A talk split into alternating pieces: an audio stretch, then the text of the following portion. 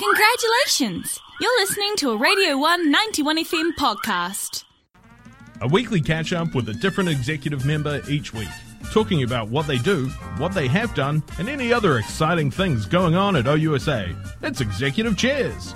It is Executive Chairs here on the 191 FM, a little bit earlier than normal because somebody was super keen. Somebody was super keen. Karamai uh, Peifai Rangi is here. Morena. Uh, tēnā koe. How are we today? Uh, kei tū rāhau. Nice. Um, you, of course, are Tropo Māori Tumiaki. Um, what does that role entail? Um, so, Te Rōpū Māori president is um, pretty much you are seen as the leader of Te Rōpū Māori. You sit alongside other executives within uh, Te Rito, which is our um, student executive. Um, the role entails so I, I like to think about it as um, two parts. So there's one part where it's um, you're initiating, initiating kaupapa, um, which are like initiatives um, for Māori students. Um, and then the other side of it is advocacy work. So I'm um, going to meetings, um, being the Māori student voice um, at various tables Yeah. uh, within the university. Um, and yeah. When it comes to those various tables, are you on equal footing with OUSA president? are you Um, sitting on the same? Are you on the university council and those no, kinds of things? No, so I don't sit on university council. Um, there are mm, there are committees that I do sit alongside OUSA president in, and we are currently trying to get um, Te Rōpū Māori president on, if a lot or if not all um, committees that the OUSA president sits at. But currently, how um, our currently how our um, job role works, it's quite um, it's quite a lot of work At the moment, and we I think we we definitely need to build our foundations so that we can be better equipped to be on all of those committees alongside OUC um, president. It seems to me like a lot has changed um, in at uh, Te Rōpū Māori um, in the last like maybe five years. Yeah. It was really small uh, and pretty much uh, not optic at all. Yeah. Um, and it's it's it's grown a lot. Yeah. And you're doing a lot more work. Yeah, definitely. Um, I think we're getting to the point where we're starting, like our voices are starting to be heard. Yeah. Um, and I guess uh, we, um, well, we've always been passionate, and we've our students have always been passionate. It's just that we are often not always heard. And I guess um, this year and last year we felt like we needed to push more in that space because a lot was happening Yeah. um, we needed to front up for our students. Um, yeah, so in the last five years, I guess, um, we've kind of tried push pushing more towards that. Um, and yeah, Nice, nice, nice. Um, now, of course, 2020 was big for, for many reasons. Um, of course, um, COVID 19 and lockdown and having to work from home, which sucked a lot for me. I don't know about you. Uh, it could have been great for you, uh, but it was really shit for me. Um, and I, I don't want to drag out, drag out the past, but it seems because it seems kind of settled for now from from where I see, but I don't see behind closed doors or the doors that you're seeing in. But of course, last year once again, the debate around the mirror on society policy, the intake of the number of Maori, uh, Pacifica. Uh, refugee, rural, and low socioeconomic students into the medical school uh, was brought up. Um, it wasn't the first time it's been brought up, and it certainly, no doubt, won't be the last. Um, and of course, you were in this position last year, so you were at the forefront of keeping it status quo. I've talked a lot about it, the importance of such programs um, in the past, and definitely um, at the time. But from your view and the view of Māoridom, why is it important um, to have this policy, and why is it important for uh, Maori to go to Maori doctors and Maori to go to you know uh, any Maori professional? Like why why is it important to see ourselves and in, in the people that we're seeing? um, I guess the the importance of it is um,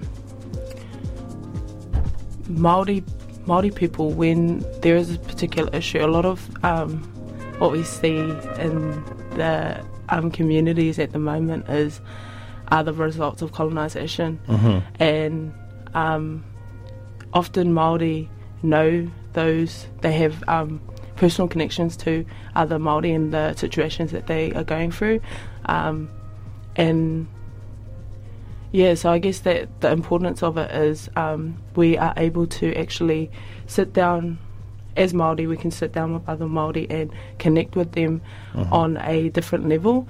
And what I mean by different level is we can use um, mātauranga Māori um, to ensure that we help those um, people and also bringing them back to um, living within Te Ao Māori as, as well.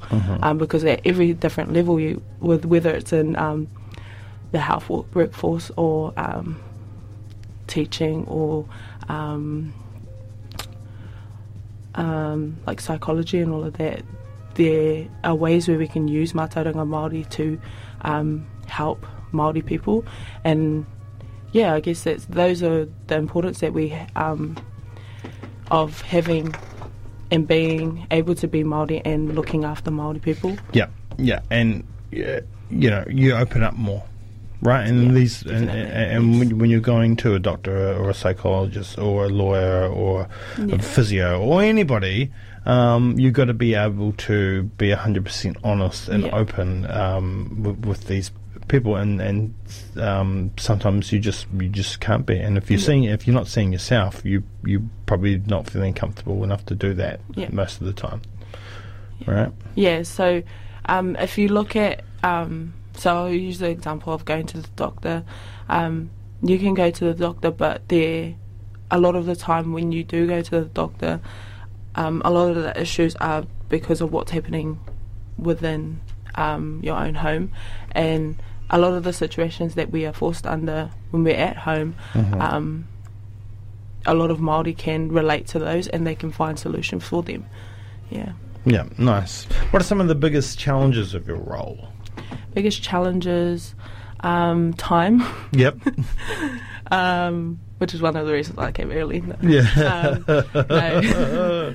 definitely time I think um, it's hard to do my job work part-time and study full-time mm-hmm. um, to the best of my um, like ability. And I think if I had, um, if I didn't have to work part time, then I'd probably be able to do more within this role. Yeah. Um, and it wouldn't be as stressful. It would be, I wouldn't burn out. Yeah. Um, a lot of yeah, it would just mean that um, our opera, the operation of Te Māori would be more sustainable for us. yeah. Yeah. yeah. And, and that's something that's been coming up lately. Yeah, definitely. Um, is funding. Yeah. Yeah. Yeah. And um, obviously, um, everybody on the executive, including yourself, got a slight pay bump recently.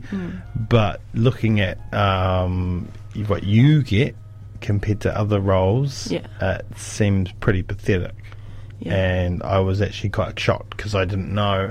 Um, and I'm trying to think. I think it was Vic, was it Vic that was um, or, or Canterbury, Canterbury. Canterbury, uh, the uh, the Tumuaki there left, right? Yeah. she left um, because of that exact reason. So, um, I mean, why why is that the case? Uh, it's 2021. I thought, you know, we were we were especially at this level, uh, and and and um, people of our age were beginning to understand um, the partnership, um, the issues with colonization, um, the the the goddamn treaty, like yeah. like the Maori version of the treaty.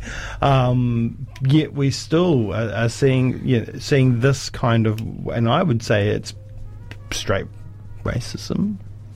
Um, with, within the, the um, institution such as this, so I mean, why aren't you getting fair compensation, and um, are you doing anything about it? Um, so we've definitely had conversations um, with the acting vice chancellor about this, um, and I guess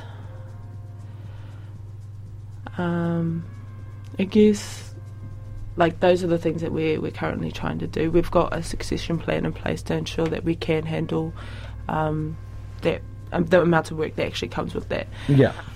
Um, I guess that's the the current system at the moment is just like it's hard to navigate, and I um, like looking at how OUSA get paid. Um, they don't actually get paid from the university. Yeah. Um, well, the exec don't.